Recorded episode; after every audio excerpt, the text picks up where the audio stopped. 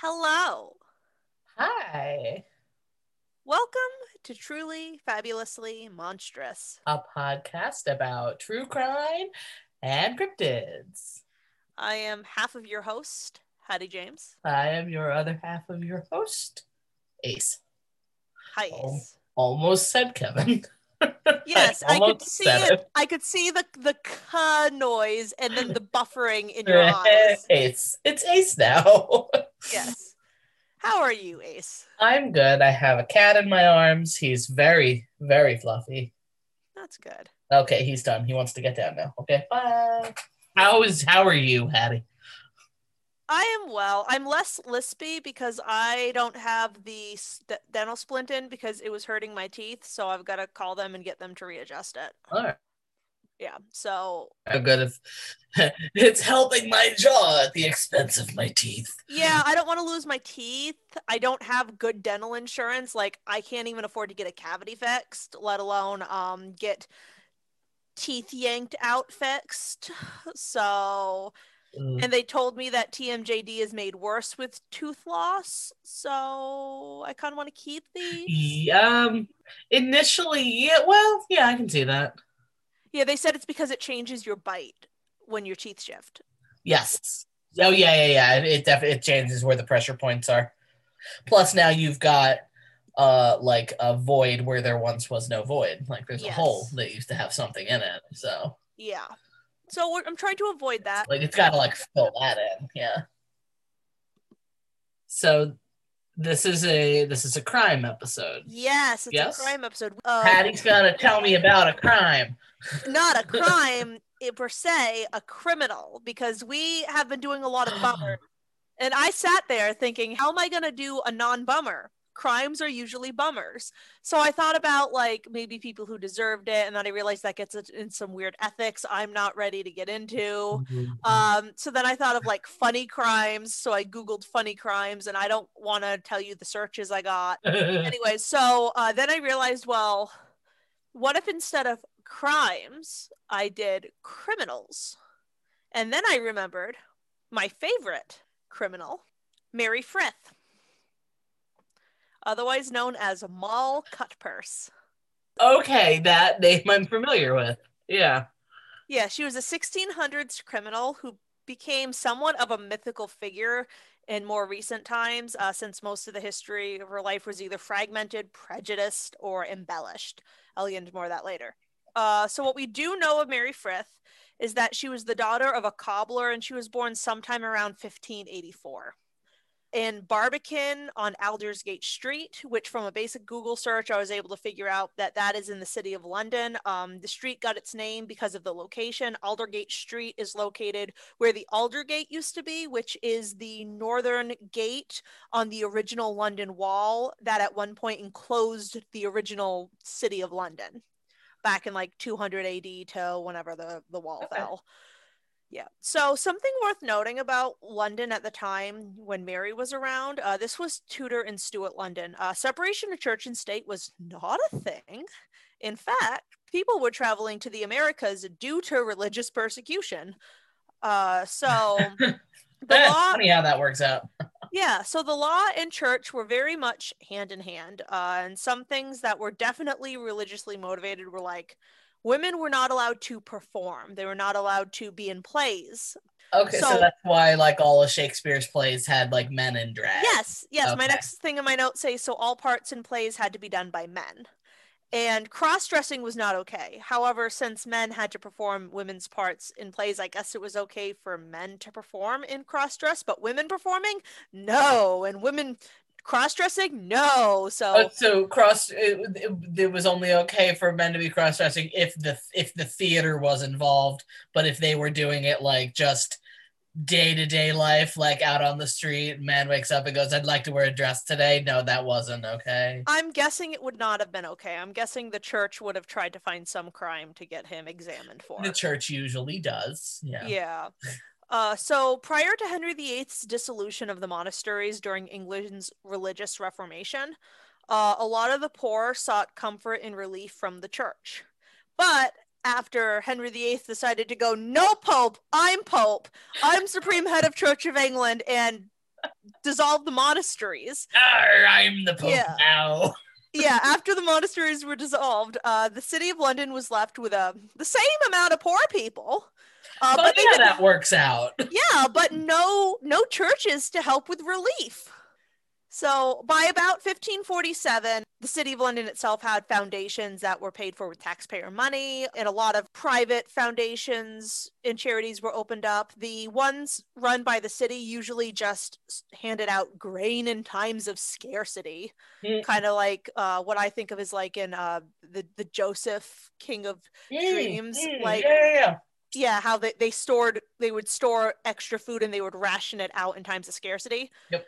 not in ancient egypt though in like 1600s 16th century 17th century london So not in Egypt, no coat of many colors. No.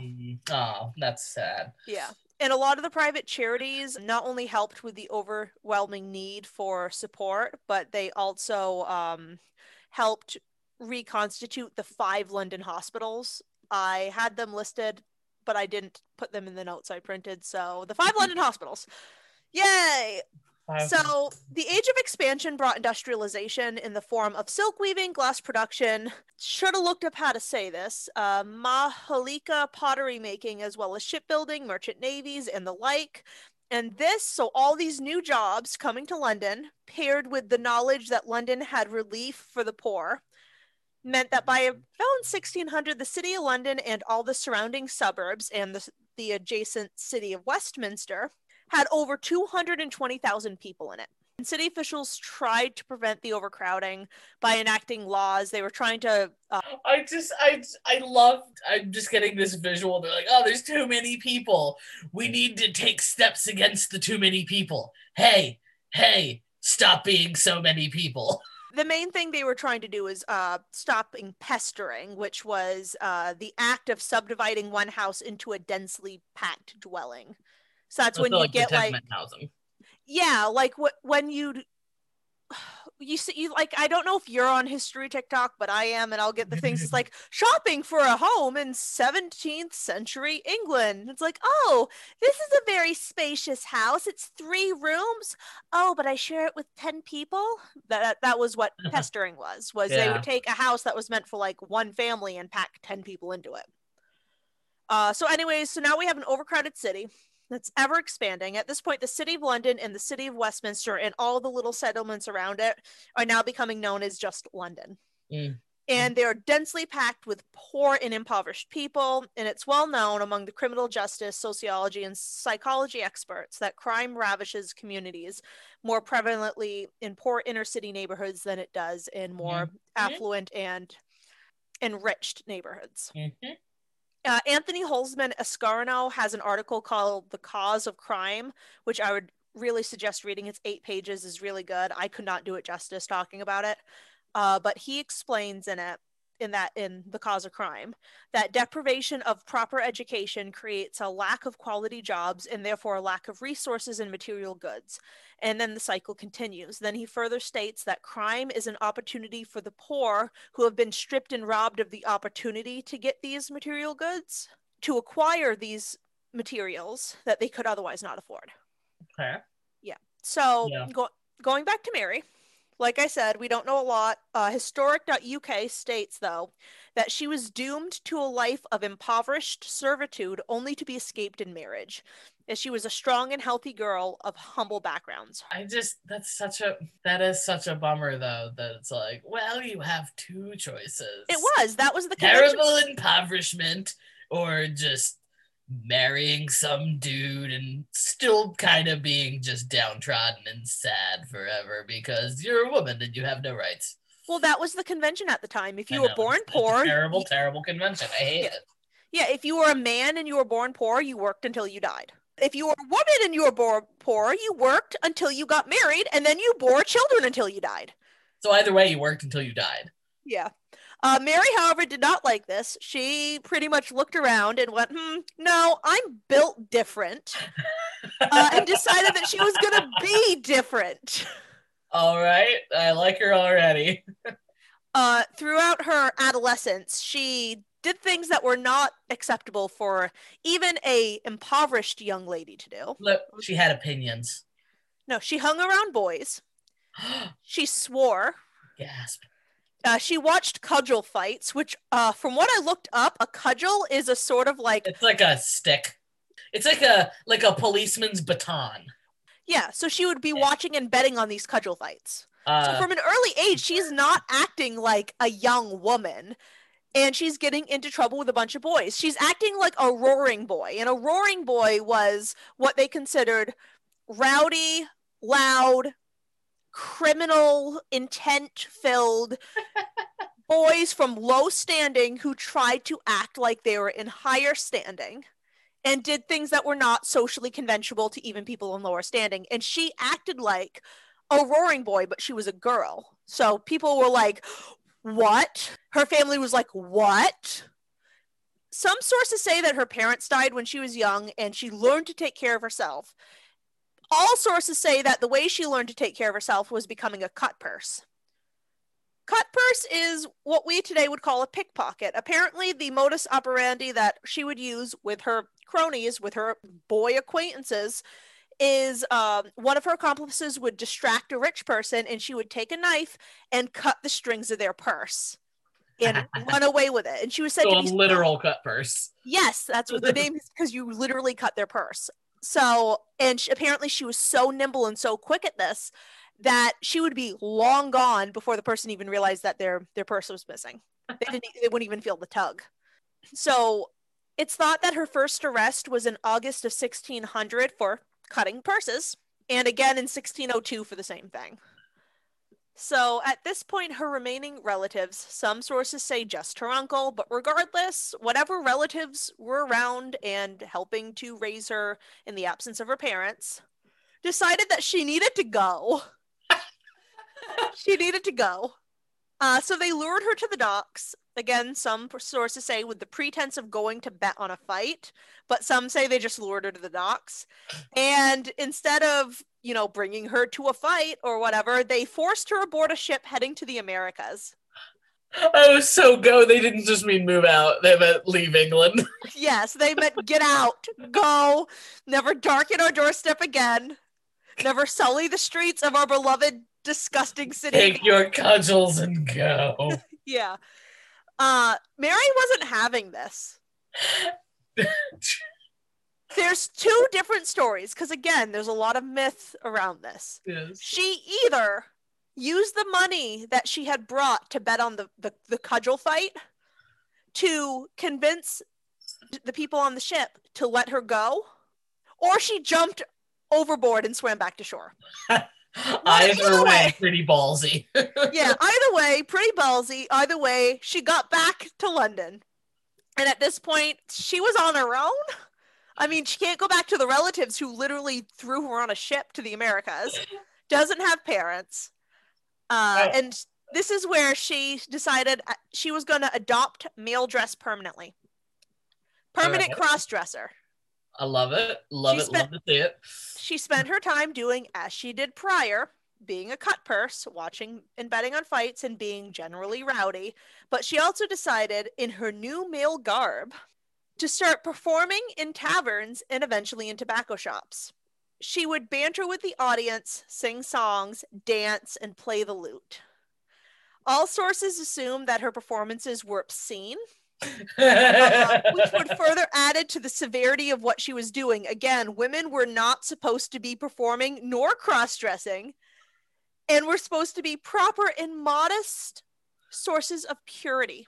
Boring. And here comes Moll performing lewd and crude and lascivious shows in cross dress. And some sources say that her shows were all just part of her crime scheme.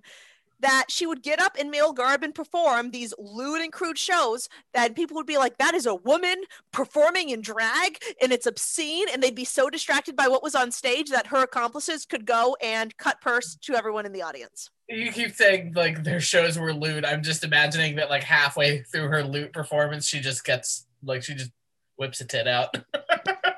No, I don't think it was like that. I think it was more like she did banter. singing like dirty drinking songs. Like, Yeah. Yeah. Uh, I should also mention that she did not have a license to perform, which in London you needed a license to perform. Probably You need a because- license for everything in London. You need a license Yeah. to like own a car. You need a license. Well, I you need a license to loan a, own a car, anyways. It's Yeah, I know, I know, but I'm just like, what am I thinking? Parking tax. I'm thinking of the parking tax. Like, yeah. But uh, she probably didn't have a license to perform because she was a woman, but it's just another law she disregarded, and I thought of mentioning it. So, my favorite story that I kept running into was that a man named William Banks bet Mary 20 pounds that she wouldn't or couldn't ride from Charing Cross to Shoreditch while dressed as a man. So, Mary looked at him, said, Bet, borrowed his famous performing horse, Morocco, well known at the time for being referenced in Shakespearean plays. Like this is a Shakespearean horse. This is a perform- famous performing horse. This guy owned the horse, said, I bet you can't ride a horse in drag from Charing Cross to Shoreditch. She said, bet, got on the got on his famous horse, and not only did so, but did so while flaunting a banner and blowing a trumpet. like, what kind of lady could die of this? Beautiful. A beautiful love it. Love to see it. Uh, she was also considered the first female smoker in England and almost The first female smoker in England who smoked in public. Let's be real. There were probably a lot of women smoking in England that Yeah. were doing it like in the pantry when no one else was home and like opening the window and just like, okay, gotta waft this out. yeah. Every single depiction of her I could find was a wood carving of her, fully dressed as a man, doublet, hat, you name it, with a pipe in her mouth. And she is said to have enjoyed this attention and relished in making people uncomfortable with her deviation from convention. Although, as we discussed, she didn't just break convention, she also broke church convention. And eventually that led to her getting in a little bit of trouble. She was arraigned on September 25th, 1611, for lewd conduct and accused of prostitution. uh oh. Uh, she was examined by the Bishop of London and confessed to flaunting male attire, blaspheming, swearing, being a drunkard, and keeping a lewd and dissolute company on January 27th of 1612. Although she denied being a prostitute, and she also denied leading or encouraging other ladies to the profession. I never charged money. No, well, the reason for the suspicion of her being a prostitute is because, according to the Encyclopedia Britannica, arrest records at the time indicate that uh, female prostitutes often dressed as men in order to co- covertly visit their clients while avoiding the attention of authorities. So the fact Oh, that, genius, though. I love it. yeah, Nothing to see here. Just a poker buddy leaving a poker game yeah, with my good gentleman friends, of which I am one. Yeah. I have a mustache. So February 12th, 1612, Mary Frith was made to do penance at St. Paul's Cross, which is the, the pulpit at the churchyard in front of St. Paul's Made Cathedral. Penance. Penance, yes. uh, Okay, so uh, being raised Catholic, I know what that means for me, which is just you go into, and this is going to sound awful, you go into a dark closet with a priest. You tell him all your sins, and then he goes, Are you sorry for your sins? And you lie and you say, Yes, Father, I am sorry for my sins. And then he says, You are forgiven of your sins. And then he tells you a list of prayers that you have to then go say. So then you go kneel down in a church and you stare at the altar and you pretend like you're praying for 15 minutes, but really you're 10 years old and you're sitting there going, God, this church smells like incense. And then you leave and go back to class. Now, what does penance mean for this woman? this is a punishment from the church. This is public penance. So this means Oh, probably I I thought I at one point I found a source saying that she was wearing just like a white sheet, like kind of like a baptismal robe, uh, but I couldn't find anything other than that. And then it's the same, like it's a public like that, but in public, praying in public. Everyone's around, gather around to watch this slovenly woman do penance. well, at least there weren't like stocks or like a the thing with the hood where it's the thing in your mouth and there's a razor and if you move your tongue, Yeah, They your use that was usually Uh, punishment to women. Bridle. Yeah, that was Yeah. you. That was usually punishment for women like her. Yeah. Um, but no, they just made her do public penance. And according to an observer, John Chamberlain, she wept with remorse during the penance and put on a real spectacle. She was sobbing right, because she's a performer. And praying loudly and God forgive me for my sins and transgressions. However, her sincerity was doubted when it was later discovered that she was drunk while giving penance. Yes! For yes, being I love this woman. She was drunk while giving penance for being a lewd cross-dressing drunk. I'm just saying, well, when you're drunk, your performance meter is gonna go up. yeah. Uh, so at some point between probably like 1614 and 1620, it really I couldn't find a source to give me an exact thing. By 1620, maybe as early as 1614, uh, Mary realized that it was better to become a fence than it was a cut purse. A fence, for those who don't know, is a mover. So that's somebody who buys stolen goods from a petty thief. You're the chop shop. Yeah, and then they sell the, the, the stolen goods for a profit. Right. Usually, they're the middleman between a thief and a res- uh, reputable buyer. So, oh, uh, you're the pawn shop. She's the pawn shop. Yeah, it's usually like, hey, I know that this ring is stolen, but I'm going to sell it to the nice man down on his luck who wants to propose to his beloved for five times the price that I bought it from the petty thief. Usually, those who buy from fences don't know they're buying stolen goods. Although that's not what the sources say Mary did. It said that thieves would sell her stolen goods, and then the person this, the thief robbed from would come searching for the stolen goods, at which point Mary would sell them their goods back for a profit. I love her. Oh I stole this candelabra. Fantastic. I'll buy the candelabra from you. Great. I'm looking for my candelabra that got stolen. You mean this candelabra? Yes. Cool. $500. what are you going to do about it? Well, that's the thing. A lot of times they just coughed up the money because getting their items back that way was a lot cleaner than going through the messy court because at this time there was then no police. Would, like then you'd be like pushed into the spotlight, and then you'd be like people would gossip and ooh, this, ooh. yeah, and there was no uniform police at the time, so there wasn't yeah, like a uniform yeah. p- procedure. So this was just easier. It was cleaner. Mary knew it. She took advantage of it.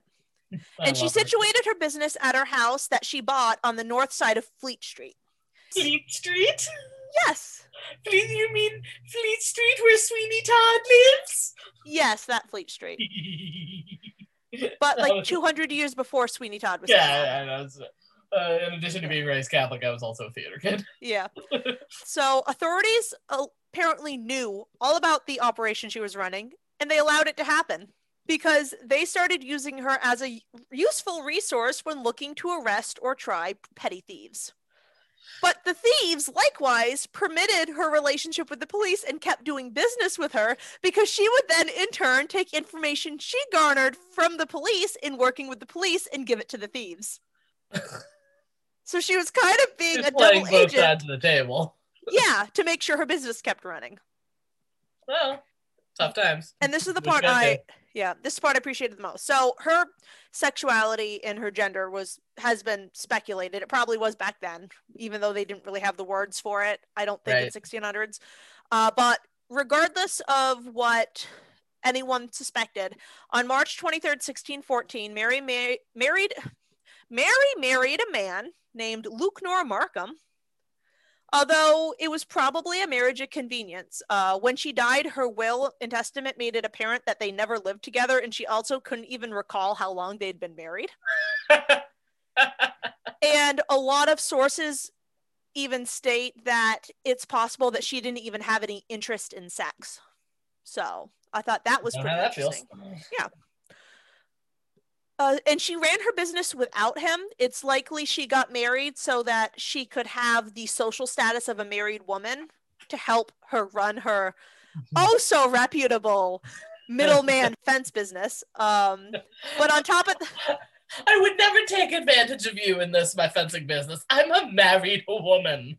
yeah, exactly. Uh, she was also able to argue legal cases against her by stating she was married so because a lot of legal cases were under Mary Frith, and then she could go to court and be like, um, This case is for against Mary Frith. Mm. I'm Mary Markham. I have a husband. Now, this case is null and void, and it worked. Loopholes. Yes, loopholes. Uh, she also recounted later in her life that she eventually became a pimp. But Oh. Oh, but there is probably evidence that she did find female sex workers for male clients. But the thing she was most well known for doing was starting a lucrative business in the male escort line of the London middle class. So lonely middle class housewives would come to her with, let's call it a need, and she would fashion young hmm. merchant navy men, young, down on their luck, attractive men to go and just be their escort. Boy toys. Boy toys. Boy toys. Yes. So, okay, so yeah, she's working. She had the sex workers, but like not in the way people would think. No, she didn't. It's there's no evidence that she like exploited women, kidnapped women, did anything that would be considered like the Mhm. sex trade. It was a lot of like men coming to look for work and then women coming to look for men. And her like, just- boy, do I have the cougar for you? yes, exactly. so boy, So do I have the sugar mama for you? Yeah. Uh, so eventually, around the 1640s, Mary was incarcerated at Bethlehem Hospital for insanity, but was released in 1644 after being quote unquote cured. I don't know what that means. Literally, the only thing I could find was like it goes from talking about her being a pimp to in 1644, Mary was released from Bethlehem Hospital after being cured from insanity.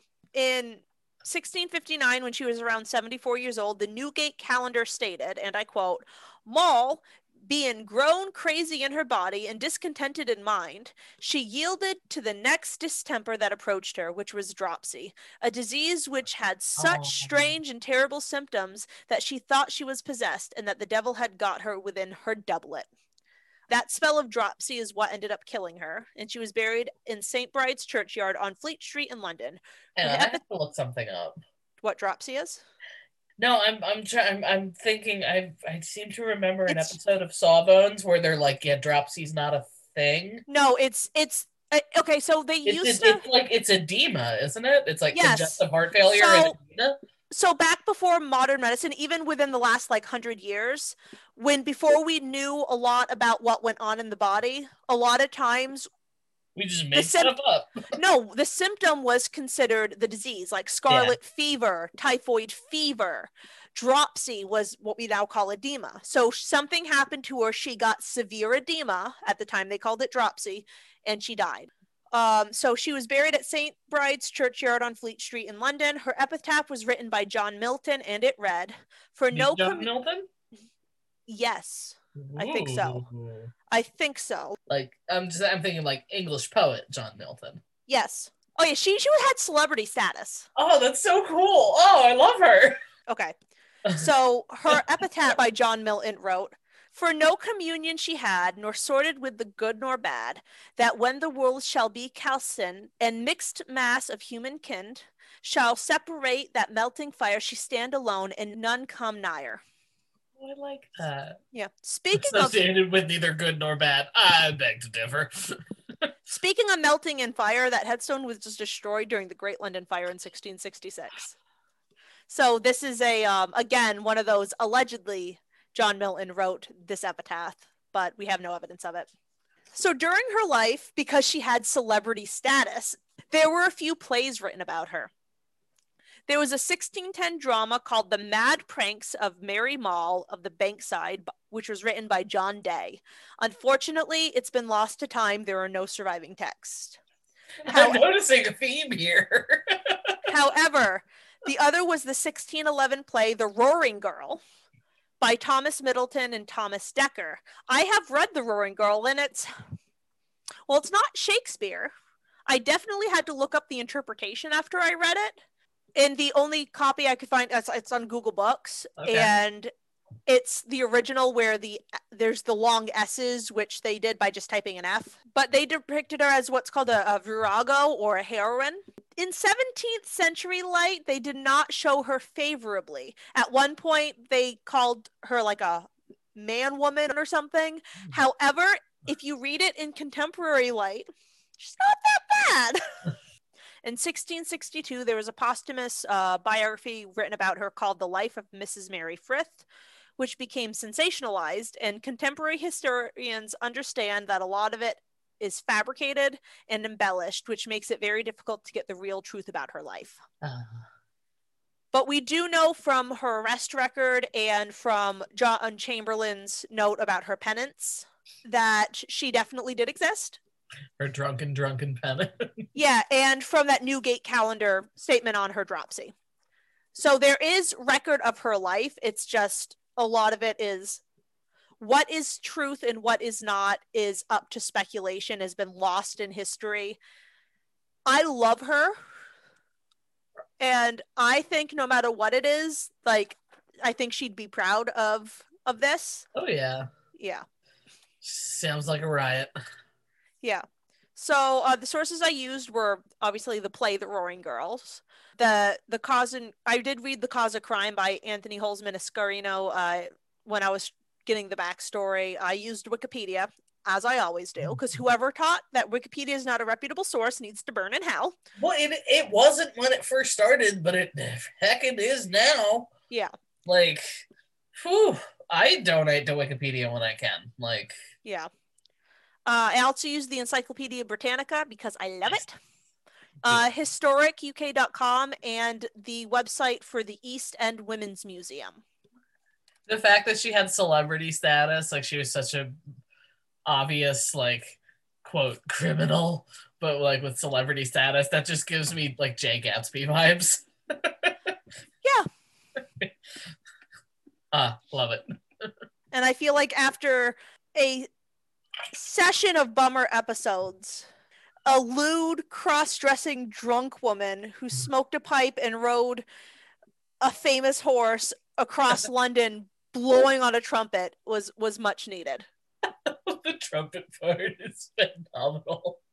Yeah. Oh, not only do I take your bet, I'm going to do it in the most obnoxious way possible. oh yeah, it was. Is I think the if I had to guess, the bet was like you're going to get in trouble. You're going to draw too much attention. You're going to get arrested. The church is going to inspect you. Arrested for being a woman in public. yeah. Well, no, because because it was the bet was explicitly i bet you can't ride a horse from charing cross to shoreditch while dressed as a man so i think it's because that was a very busy area yeah it was a very populous area she would have caught people's attention. People would have noticed it was a woman. The horse is wearing pants. Yeah. So she went, okay, you think I'm going to get arrested riding a horse because I'm a woman dressed as a man? I'm going to draw attention to myself and I'm still not going to get arrested. that's what my guess is. If I had to guess, that's what the bet was on. Yeah. So I love her. I, I also love her now. I'm gonna thank you for thank you for bringing this woman into my life. You're welcome. I'm going to send you a picture of of Moll. I'll add these to the Instagram when we upload the episode. Excellent. Excellent. All right. oh, I love her. with a sword. yes, with a sword and a pipe and a hat and doublets and garters and little flowers on her shoes and ruffly collars. The ruffly, yeah. Well, you know, Elizabethan times and whatnot Yeah. uh the main thing is like she was from an impoverished background and uh, the thing about london i remember i took a when i did my study abroad in london i took a class that was the history of england and the thing we learned about is while there's no denying that there's xenophobia and there's racism and sexism prevalent in in england yes while america its big thing is racism in England, what the big thing has always been is classism. So it's been to the point where there were laws at one point restricting certain classes from wearing certain colors and wearing certain garments. Yeah. So you could not rise. If you were born of a cobbler, you could not rise. That's why there's such a taboo on quote unquote social climbers. And Moll came from a shoemaker and eventually owned a home, owned a business, and the clothes they dressed as as a man were above their station. Love it. Yeah. Love it. They didn't justify the conventions of being a woman who dressed like a man. They didn't just divide divide conventions of being an open cl- criminal, Mhm. of being a female performer. They defied conventions in the garbs that they, they wore, in the fact that they owned a business coming from the background they did. And that's why I love her. She basically said, I see your classism and I raise you my middle fingers. Love it. Love to see it. Yeah. Da da da da da da. Hey. we need to come up with a better way to transition into the ending. we just like, well, time for some awkward silence. I don't know the da da da da da. We've done that now like five episodes in a row. So Yeah, say we just con- Sure. Okay, let's just keep doing that. okay, so uh I guess you can tune into the next episode, which will be a Hattie tells us spoopy. Oh yeah, I tell a spoopy. Yes, that is that is the that is how things. Yes, correct. Yeah, but if you have any um, if you have anything you want to tell us, any questions, comments, concerns, any stories you want us to share, you just want to say hello. Uh, you can find us by emailing us at trulyfabulouslymonstrous at gmail.com. You can also find us on Instagram at trulyfabulouslymonstrous. And you can find us on Twitter at TFAB MonsterPod. Yes. So Yeah. yeah, so tune in next time. As A said, I will be telling you all a spoop. All right, we'll be there, and we hope you will too. Bye. Bye.